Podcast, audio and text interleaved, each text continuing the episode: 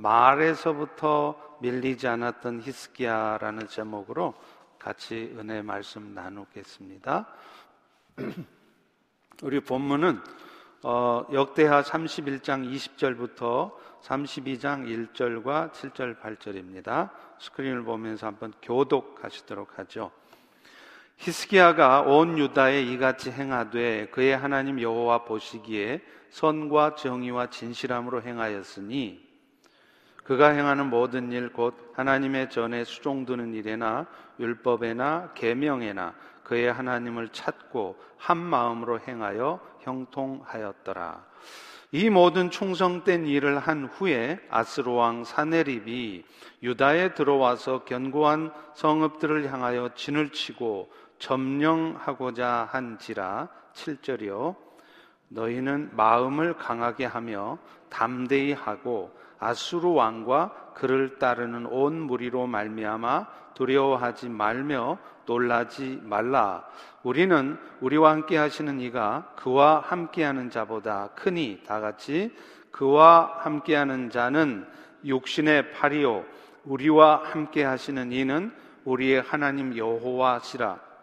반드시 우리를 도우시고 우리를 대신하여 싸우시리라 하매 백성이 유다 왕 히스기야의 말로 말미암아 안심하니라. 아멘.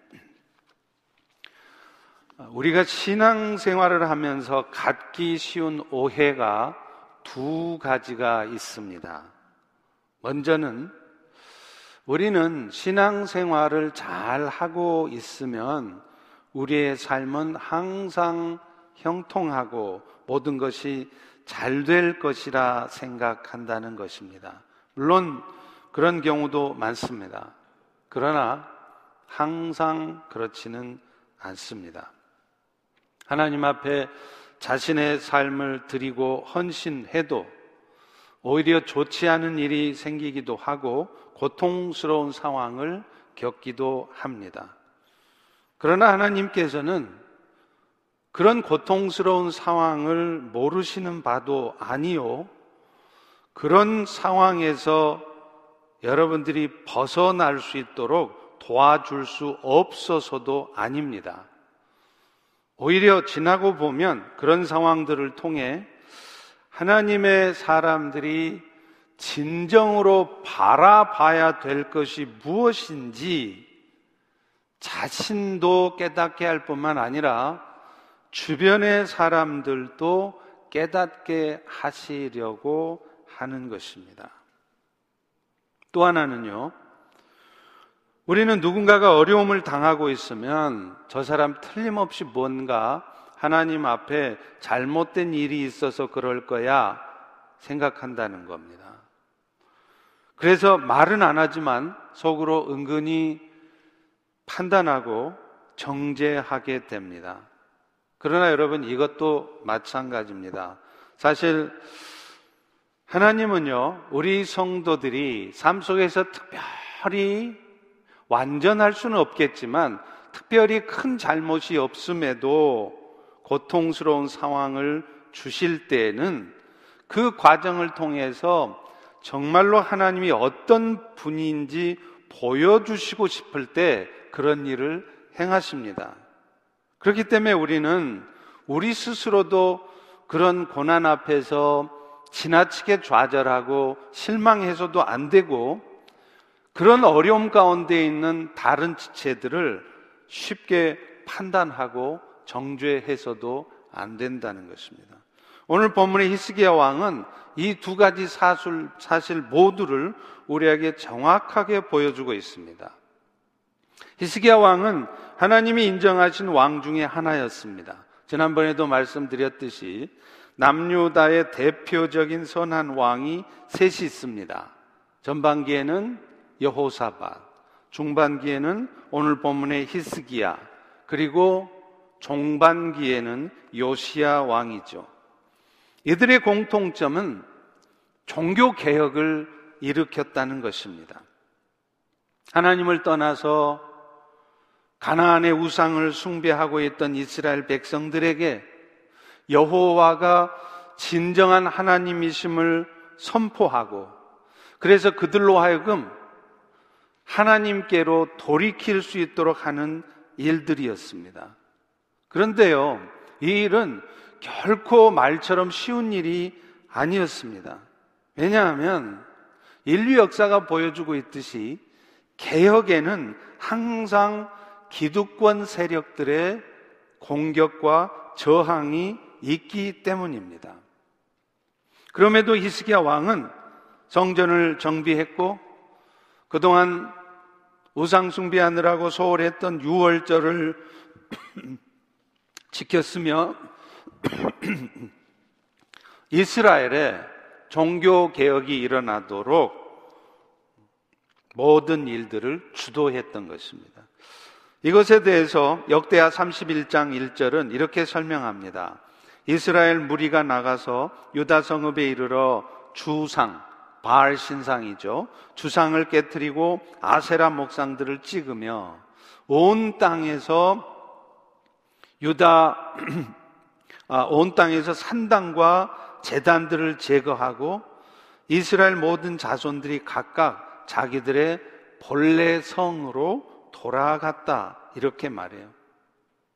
수백 년 동안 섬겨오던 우상들을 그들은 하루아침에 깨뜨리고 자신들이 살던 본래 성읍으로 돌아갑니다. 그런데 여러분 이것은 결코 쉬운 일이 아닙니다. 지금 새롭게 정착한 성읍에서 나름대로 비즈니스도 잘 되고 뭔가 일이 잘 되어진다 싶은데 그것이 하나님의 말씀하신 것이 아니라고 그래서 하루아침에 그것을 포기하고 원래 자리로 돌아간다고 하는 것 이것이 쉬운 일이겠습니까? 그들은 이런 일들이 분명히 좋은 것인 줄도 알고 하나님의 은혜를 입은 백성들이 마땅히 해야 될 일인 줄도 압니다. 그러나 그들은 이미 너무나 오랫동안 영적인 타락 가운데 젖어 있었습니다. 그래서 그랬던 그들이 모든 기득권을 포기하면서 히스기야가 하고자 하는 그 개혁에 동참하면서 이렇게 살아가는 것 결코 쉽지 않은 일이라는 거예요. 그런데 이 일을 히스기야는 이루어냈습니다. 그 과정에서 많은 반대와 저항에 부딪혔을 것이 뻔한데도 그는 어떤 어려움과 핍박과 또 멸시가 있을지라도 이 모든 일을 이루어 냈습니다. 그래서 이런 히스기야 왕에 대해서 오늘 성경 본문은 이렇게 평가합니다. 본문 20절 21절입니다. 여호와 하나님 보시기에 선과 정의와 진실함으로 행했으니 그가 행한 모든 일, 곧 하나님의 전에 수종 들었던 일이나 율법 계명을 지켰던 일이나 그가 하나님을 찾고 한 마음으로 행한 일들에 대해서 본문은 칭찬하고 있다는 것입니다. 자, 그런데 정말 쉽지 않은 이런 엄청난 개혁을 히스기야는 어떤 어려움과 또 핍박과 멸시에도 불구하고 이 일을 수행했는데 그 이후에 어떤 일이 벌어집니까? 이어서 펼쳐지는 히스기야 왕에 대한 이야기는 너무나 의외입니다. 다 같이 1절을 보시기 읽어 보겠습니다. 시작. 이 모든 충성된 일을 한 후에 아스루 왕 산헤립이 유다에 들어와서 견고한 성읍들을 향하여 진을 치고 쳐서 점령하고자 한 일이라. 여러분 이게 웬일입니까? 분명 앞절에는 하나님의 말씀에 잘 순종하던 히스기야의 삶이 형통했다고까지 말해요. 그런데 바로 그 다음 절에 나오는 히스기야의 삶은 결코 형통한 삶이 아니었습니다. 충성되게 이 모든 종교 개혁의 일을 한 후에 북이스라엘을 멸망시켰던 아수르 왕 사네립이 쳐들어온 것이죠. 앞뒤가 좀 안 맞는 것입니다. 이런 엄청난 일을 어려움 속에서도 감당했으면 하나님은 히스기야에게 칭찬하고 좋은 일이 일어나게 했어야 맞는데 아수르 왕의 침입이라뇨. 이건 말이 안 되는 거죠. 그런데 여러분 사실 오늘 우리의 삶에도 마찬가지라는. 참으로 힘들고 어려운 상황에서도 그 상황에 매몰되지 않고 하나님의 뜻을 따라서 충성된 삶을 살았다면 그 대가로 눈에도 보일 수 있는 축복이 임해야 하는 것입니다. 그런데 우리의 삶에는 때로 그 반대로 오히려 더 복잡한 상황이 발생하기도 한다는 것이죠. 병이 나을 줄 알았는데 낫기는 커녕 또 다른 병이 생깁니다. 직장이나 비즈니스 문제가 풀려갈 줄 알았는데 오히려 더 얽혀지기도 합니다. 그럴 때 우리는 당연히 실망하고 불평에 휩싸이게 되겠죠. 나중에는 불평 정도가 아니라 정말로 삶을 포기하고 싶은 마음이 들기까지 합니다. 어쩌면 지금 현장에서 또 온라인에서 예배를 드리는 여러분 중에도 이런 히스기야 왕과 비슷한 형편에 계신 분들이 있을 것이라 생각됩니다. 우리 모두는 완벽할 수 없습니다. 그러나 지금 내가 겪고 있는 이런 고통스러운 상황을 겪어야 할 만큼 내가 정말로 하나님 앞에 부끄러운 일을 행한 것 같지는 않는데 왜 하나님은 나에게는 이런 삶이 지속되게 하십니까? 만약 그런 생각이 드신다면 오늘 히스기야의 삶을 보시기 바랍니다. 그래서 하나님께서는 종국에는 어떤 일들을 그에게 행하셨는지를 보시기를 바랍니다. 그런데요, 그런 축복된 결론을 보기 전에 먼저 이런 상황에서 히스기야가 어떤 모습으로 대처하고 있는지 또한 살펴보시기를 바랍니다. 왜냐하면 그런 결과들을 얻게 된 것과 지금 히스기야가 나타냈던 반응은 일정 부분 관계가 있기 때문입니다. 그는 이런 상황에서도 실망하거나 좌절하지 않았습니다. 두려워 떨고만 있지도 않았습니다. 그렇게 충성되게 행했으면 복을 줘도 부족할 판에 이런 일이 있게 하신 하나님 원망하지도 않았고 그런 상황에 대해서 complain하고 불평만 늘어놓지도 않습니다. 먼저는요, 정신을 차리고 이 모든 상황을 어떻게 이겨낼 수 있을까 최대한 대책을 강구하고 대비를 합니다. 3절에 보시면 그는 곧바로 방백들과 용사들과 더불어 의논하고 성 밖의 모든 물 근원을 막고자 했고 그 다음에 5절에 보시면 히스기야가 힘을 내어서 무너져 있던 모든 성벽을 보수해서 망대를 높이 쌓고요. 또 바깥성 외성을 다시 쌓고요. 다윗성의 밀로를 견고하게 하고 또 무기, 방패를 많이 만들어서 준비했다는 것이죠. 사실 우리가 어떤 일이 해결되도록 하기 위해서는 우리가 해야 될 일들이 있죠. 사람이 해야 할 일은 전혀 하지 않으면서 하나님이 다 지켜주실 거야. 하나님이 다 이루어 주실 거야. 믿고만 있다면 그것은 믿음이 아니라 만용입니다. 가짜 믿음이라는 것이죠. 정말로 믿는다면 그 믿음의 역사가 이루어질 수 있도록 내가 해야 할 일에 최선을 다하게 돼 있는 것입니다. 그야말로 감나무 잎에서 입을 쩍 벌리고 감이 떨어지기를 기다리는 것이 아니라 감을 얻으려면 손을 내밀어서 감을 따야 하는 것과 같은 것이죠.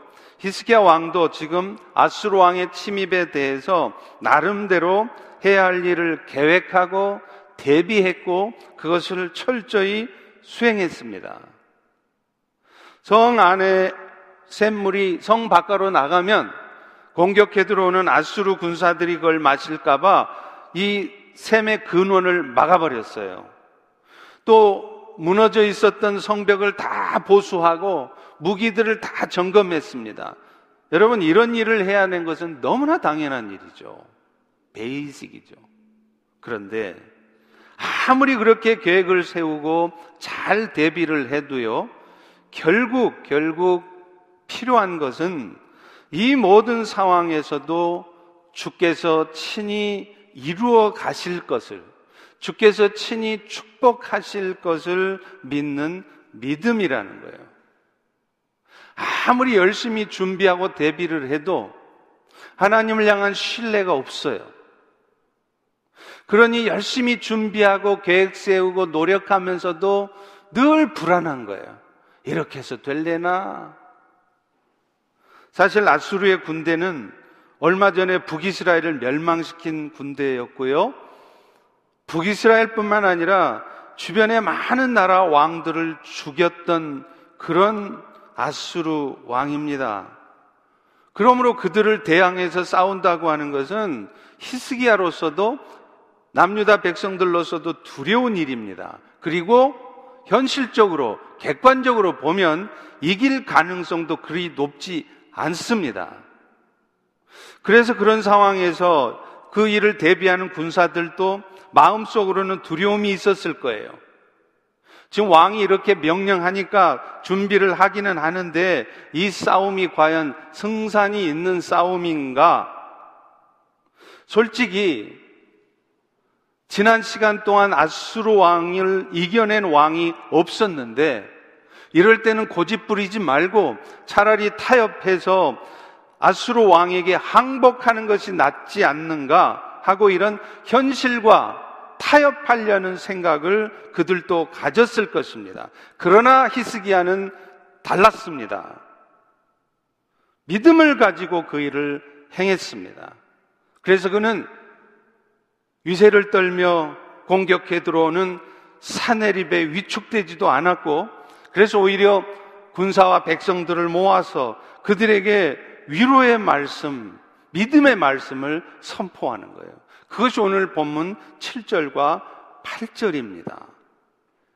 너희는 마음을 강하게 하며 담대히 해서 아수르 왕과 그를 따르는 무리로 말미암아 두려워 말고 놀라지 말라.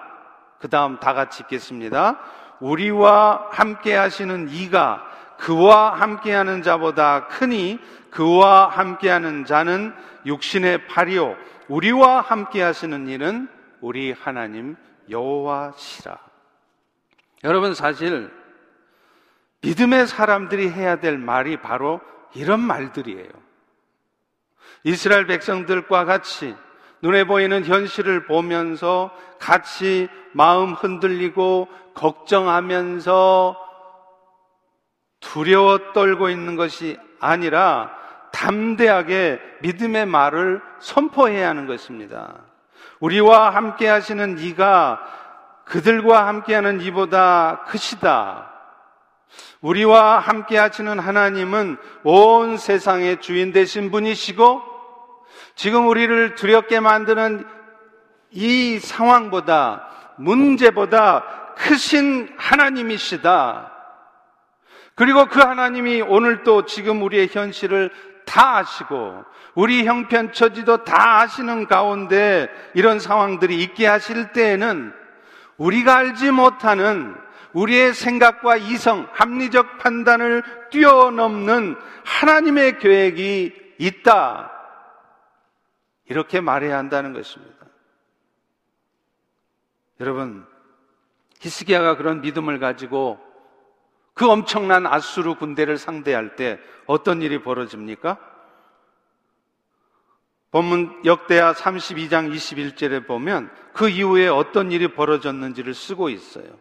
여호와께서 한 천사를 보내어 아수르 왕의 진영에서 모든 큰 용사와 대장과 지휘관들을 멸하신지라 아수르 왕이 낯이 뜨거워 그의 고구로 돌아갔더니 그의 신의 전에 들어갔을 때 그의 몸에서 난 자들이 거기서 칼로 죽였더라.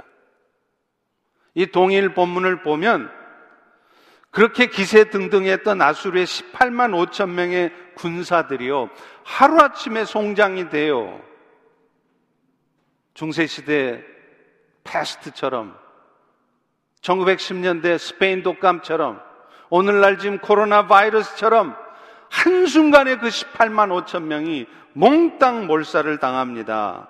결국 사내리 왕은 자기 나라로 돌아갔고 그곳에서 자기 아기, 아들들에게 억울한 죽임을 당해요. 이게 하나님이 하신 일입니다. 믿음의 말을 선포할 때, 믿음으로 나갈 때 하나님이 역사하신 바입니다. 더 놀라운 일이 있습니다. 그 일로 인하여서 주변 여러 나라들에서 여호와 하나님의 이름이 높임을 받았다는 거죠. 또 히스기야 왕도 주변 나라 왕들에게 존귀하게 여김 받게 되었대요. 역대하 32장 22절 23절입니다. 이와 같이 여호와께서 히스기야와 예루살렘 주민을 아수르 왕 사네립의 손에서 구원해 내사 여러 사람들이 예물을 가지고 예루살렘에 와서 여호와께 드리고 또 보물을 유다 왕 히스기야에게 드린지라 이후부터 히스기야 왕은 모든 나라 사람들에게 존귀하게 됐대요. 사내립이 쳐들어올 때, 자, 우리의 현실을 봅시다. 우리의 현실은 절망적입니다. 위험합니다. 불안합니다. 그래서 거기서 더 나아가서 우리 타협합시다 가 아니라 우리와 함께 하시는 분은 여호와 하나님이십니다. 우리 형편 처지를 다 하시는 가운데도 하나님이 이런 상황을 벌여놓으셨을 때는 우리를 통해 하실 일이 있을 것입니다. 믿음으로 나갔을 때 하나님은 오히려 그 이스라엘의 승리를 보고 주변의 모든 나라 백성들이 오히려 하나님 앞에 예물을 가지고 오게 만들었다는 거예요. 또 히스기야 왕, 그것을 믿음으로 주도했던 히스기야 왕에게 주변 나라 왕들이 예물을 바친다는 거예요. 이런 일이 만약에 히스기야 왕이 그런 사내립의 침입 앞에서 두려워 떨며 현실과 타협하며 그렇게 반응했다면 일어날 수 있었을까요? 지금은 우리를 힘들게 하고 전혀 형통하지 못해 보이는 일들이 있을지라도 우리가 먼저 믿어야 될 것은요. 하나님은 그 일을 통해 오히려 하나님의 하나님 되심을 보여주실 것이라는 겁니다. 그렇기 때문에 우리는 우리를 힘들게 하는 상황이 와도 그 상황에 매몰돼 있으면 안 됩니다. 오히려 그 어려움을 딛고 일어나야 돼요. 그리고 무엇보다도 우리와 함께 하시는 이가 저들보다 사탄보다 악한 자들보다 크다고 믿음으로 선포해야 됩니다. 문제보다 크신 하나님을 선포해야 합니다. 이게 믿음이에요. 사실 어떤 사탄의 역사도 이미 우리 발 아래 밟혀 있습니다.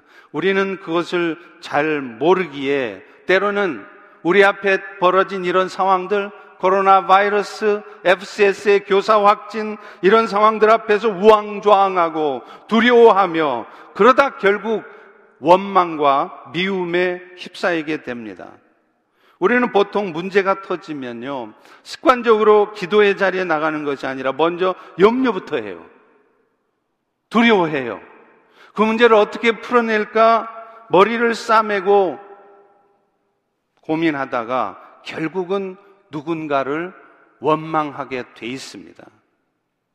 그래서 사도 바울은요, 연약한 에베소 교회 성도들을 위해 이렇게 기도했습니다. 에베소서 1장 18, 19절입니다. 하나님, 그들의 마음의 눈이 밝혀져서, 다시 말하면, 제발 에베소 교인들의 영안이 좀 띄었으면 좋겠다는 거예요. 영안이 띄어서 그들을 부르신 소망이 무엇인지, 또 성도들이 예수 그리스도 때문에 얻게 되는 기업의 풍성함이 어떤 것인지 그리고 무엇보다도 그의 놀라운 능력으로 말미암아 믿음을 가진 우리 안에 하나님께서 예수를 통해 성령을 통해 베풀어 놓으신 능력이 얼마나 큰 것인가를 제발 알게 하시기를 구한다는 거예요.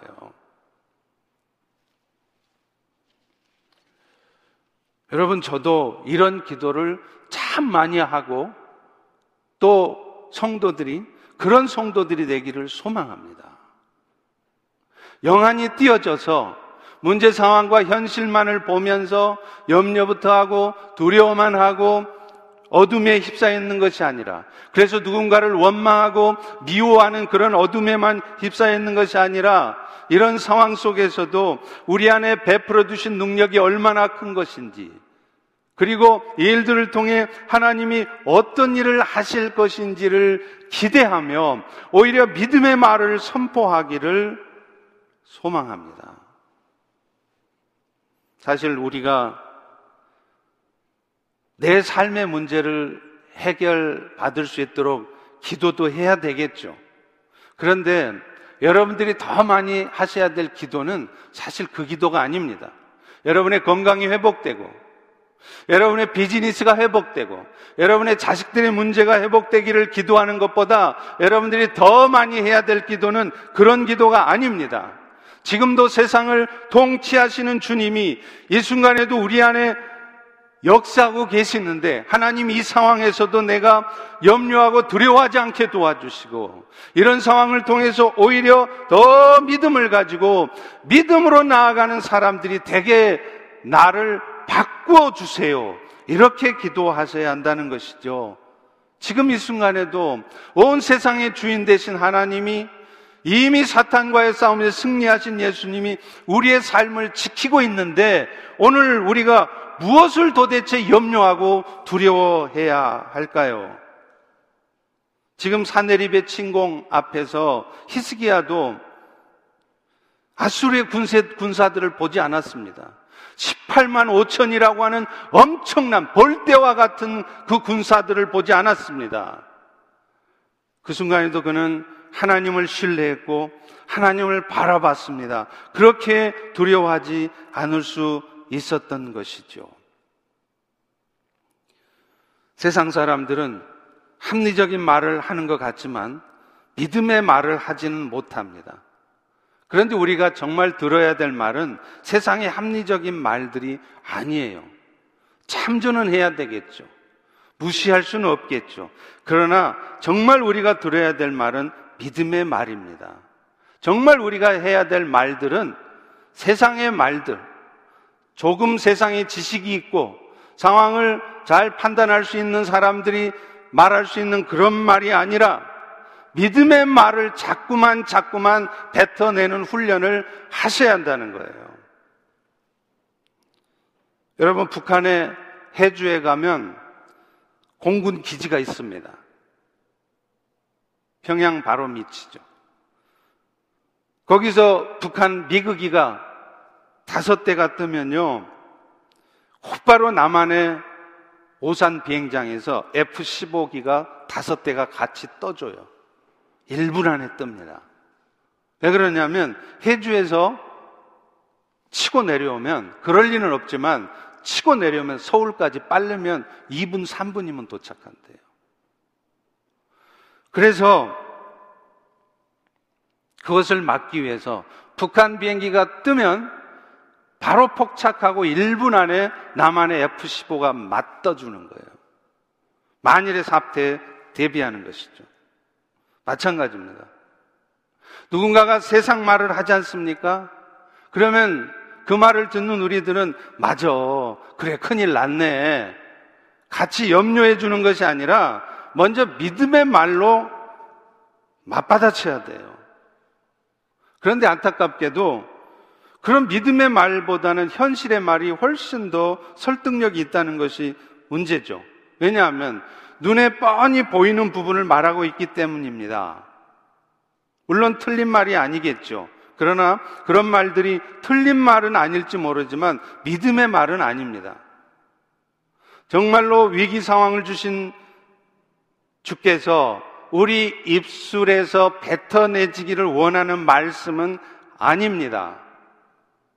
의사가 가망이 없다고 해도 그로부터 10년 넘게 산 사람도 있습니다. 저의 동료 선교사가 그랬다고 제가 간증해 드렸죠.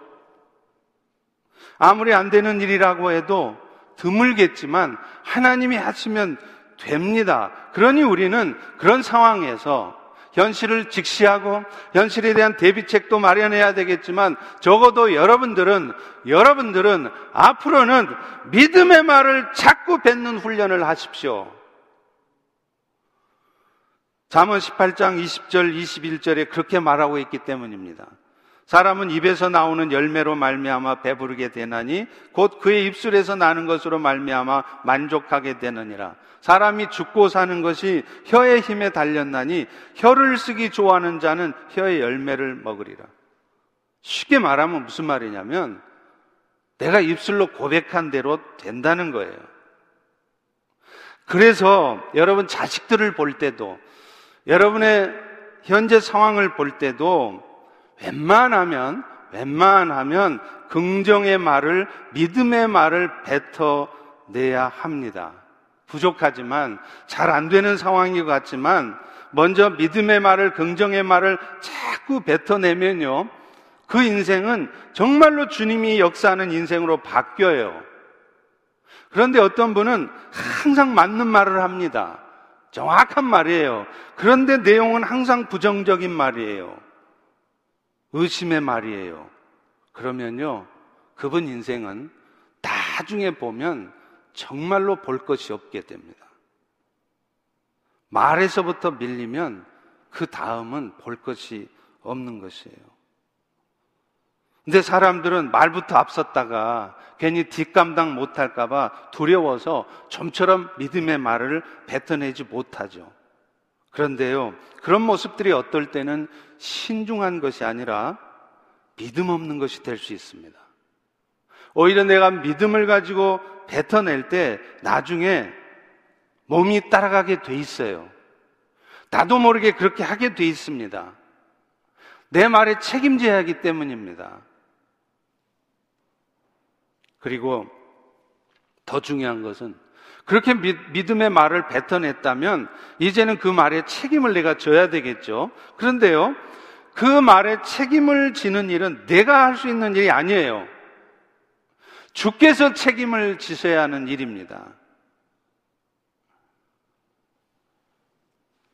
그렇기 때문에 우리는 믿음으로 선포한 그 말씀을 주께서 친히 이루어 주시도록 간절한 마음으로 구해야 한다는.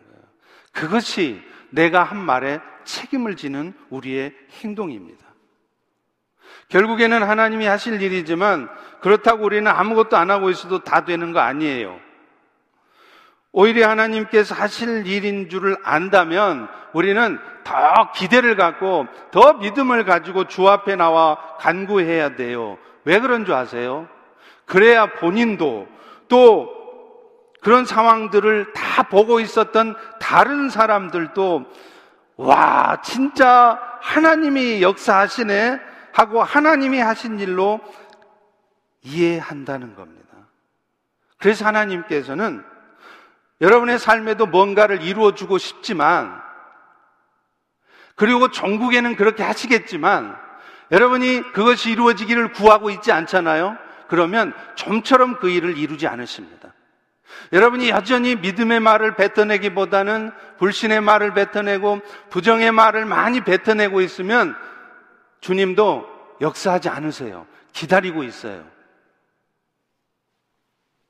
때를 늦추시는 것이죠. 에스겔 36장 24절 25절에 보면요. 내가 너희를 여러 나라 가운데 인도하여 내고 여러 민족 가운데 모아 데리고 고국 땅에 들어가서 맑은 물을 너희에게 뿌려 너희로 정결케 할 것이라. 하나님은 비록 이스라엘이 바벨론의 포로로 잡혀가서 고통받게 하셨지만 다시 예루살렘으로 돌아오게 하시겠다는 거예요. 실제로 그 일을 친히 이루셨잖아요. 그런데 이 약속의 말씀을 하신 후에 바로 다음 절입니다. 에스겔 36장 37절에 보면 이런 말씀을 하십니다. 주 여호와께서 이같이 말씀하셨느니라 그래도 이스라엘 족속은 이같이 자기들에게 이루어 주기를 구하여야 할지라 하나님이 다 해주시겠지만 넉넉고 가만히 있어도 해주신다는 게 아니라 그걸 믿는다면 기대한다면, 기다린다면 너희들이 간절한 마음을 가지고 구하라는 거예요. 우리는 종종 영혼 구원에 대해서 교리적으로 헷갈립니다. 이미 작정된 자들은 다 구원받게 돼 있대요. 그러면 전도는 왜 해야 되고, 기도는 왜 해야 합니까?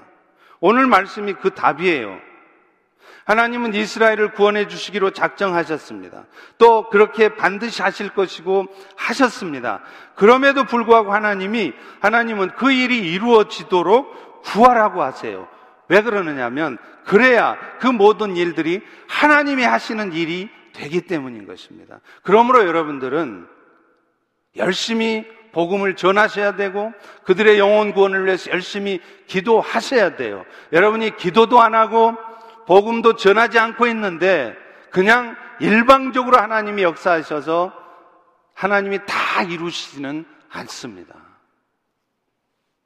오늘 본문의 히스기야도 그랬잖아요. 역대하 32장 20절에 보십시오. 이러므로 히스기야 왕이 아모스 아들 선지자 이사야와 더불어 하늘을 향하여 부르짖어 기도했더니 사랑하는 성도 여러분, 오늘 우리가 할 일이 바로 이거예요. 문제 상황 앞에서 속상하다고 불평이나 하고 원망이나 하고 있지 마시고 염려나 하고 있지 마시고 먼저 믿음의 말을 뱉어내십시오. 믿음의 말을 뱉어내는 훈련을 하세요. 잘 안 믿어져도 말에서부터 밀리지 마시고 마음속으로는 의심이 들어도 입술의 열매를 먹는 거니까 먼저 믿음의 말을 항상 뱉어내세요. 긍정의 사람이 되십시오. 그리고 그 믿음의 말에 여러분 스스로 책임지도록 아니 하나님께서 그 믿음의 말에 책임지실 수 있도록 기도하십시오. 그러면 정말로 위기가 오히려 기회가 되어서 오늘 히스기야 왕이 그랬던 것처럼 여러분이 높임을 받고 여 하나님이 높임을 받는 역사가 나타날 줄로 믿습니다. 믿습니다. 그런데 마지막으로 정말 우리가 기억해야 하고 뱉어내야 될 믿음의 말은 결국은요, 결국은 내 삶의 문제들이 내 뜻대로 해결되지 않는다 할지라도 그것은 가장 선하신 주님의 뜻이 이루어진다라는 말입니다. 왜냐하면 우리에게 고난을 허락하시는 주님의 궁극적인 목적도 우리가 살아가며 겪는 모든 상황들을 그런 하나님의 시각에서 바라보고 또 하나님의 시각에서 생각하게 되기를 원하시기 때문에 다시 말하면 우리와 주님이 온전한 연합이 되기를 원하시기 때문이기 때문입니다. 내가 왕 바리새입니다라는 책을 썼던 허운석 선교사라는 분이 있어요. 여러분도 아마 이 책을 읽어보셨어요. 1900, 아, 2016년에 발행이 됐는데요. 여러분 이 책 꼭 읽어보세요. 좀 빨리 읽으면 한 두 시간이면 읽어요. 워낙 쉽게 쓰여진 거라. 아마존 인디언들을 위한 사역 가운데 이분이 거기 갔다가 그 원주민들이 준 독이 든 음식을 먹고 중태에 빠지기도 해요. 또 아마존 독충에 물려서 진물과 피고름이 나면서도 이분은 그들에게 복음을 전하기를 그치지 않았습니다. 그런데 그런데 그랬던 분이 오늘 히스기야 왕처럼 파송받은 지 20년이 지난 2010년 즈음에 말기암 진단을 받았습니다. 말기암 진단을 받으니까 사람들은 그래요. 아니, 하나님께 그렇게 헌신했으면 왜 암에 걸리느냐면서 핀잔을 줍니다. 심지어는 교회에서조차 그런 이 허운석 선교사님의 모습이 덕이 안 된대요. 그래서 오히려 강단에 세우지를 않는답니다. 발이 됩니까, 이게? 그래서 이분은 이 책을 썼습니다. 내가 왕 바리새입니다. 그녀는 이 책에서 이런 말을 하는데 이 말이 참 제 마음에 와닿았어요. 영혼의 겨울을 지나야 부활의 봄이 온다. 우리의 영혼이 꽁꽁 얼을 수밖에 없는 그 시간을 통과해야 우리 영혼의 부활이 있다는 것입니다. 그러면서 그는 자신에게 가장 소중한 육신의 생명을 가져가신 주님이 훨씬 생명보다 소중한 예수님 자신을 나에게 주셨다고 고백을 했어요. 그래서, 그래서 그 예수님과의 완전한 합일이 그 고난을 통해서 그 예수님과의 완전한 합일이 일어나니까 어떤 현상이 생기느냐면 그 전까지는 맨날 바깥을 걱정하고 바깥을 탓하고 바깥을 불평했던 사람이 입만 열면 내가 문제라는 거예요. 내가 왕 바리새인이었다라고 고백합니다. 그러면서 그녀는 이렇게 말해요. 자기가 왕 바리새인이라는 사실을 알게 된 사람은 절대로 상처를 받지 않는데요. 심지어는 피할 길을 구하는 것은 아주 어린아이 신앙이라고까지 얘기를 합니다. 왜요? 예수님도 나를 위해서 그 엄청난 십자가의 고난을 겪으셨는데 내가 인생 살아가며 조금 인생에 어려운 일 생겼다고 자꾸만 피할 길만 달라 그러고 행복하고 편안한 길만 추구한다면 이것은 어린아이와 같은 신앙이라는 겁니다. 그러나 이런 신앙을 가졌던 허운석 선교사님 마침내 그로부터 3년 후 2013년 사랑하던 주님의 품에 안겼고 그의 유골은 그가 예수님 사랑하던 마음으로 섬겼던 아마존의 신학교 교정에 묻혀 있습니다. 그녀를 해고하는 많은 아마존 사람들이 이렇게 말한대요. 그녀는 박해와 멸시를 받으면서도 끝까지 끝까지 용서하고 사랑하고 중보한 바다 같은 성품의 소유자였습니다. 이 선교사님이요. 세상에서 성공했고 신앙적으로도 존경을 받는 어떤 분이 어려움을 당해 힘들어하는 것을 보고 이렇게 말해 줬대요. 내가 하나님의 영광을 위해서 산다고 하는 사람 치고 안 망하는 사람을 못 봤습니다. 찔리시죠? 그녀는 하나님의 영광을 위해서 산다고 하면 왜 망할 수밖에 없는지를 설명을 합니다. 이유가 뭐냐? 우리는 하나님의 영광을 위해서 살 수 있는 존재가 아니라는 거예요. 그리고 실제로도 우리는 말은 그렇게 하지만 하나님의 영광에는 별 관심이 없다는 것입니다. 좀 과한 부분은 있는 것 같아요. 그렇지만 이분 말이 틀린 말도 아니더라고요.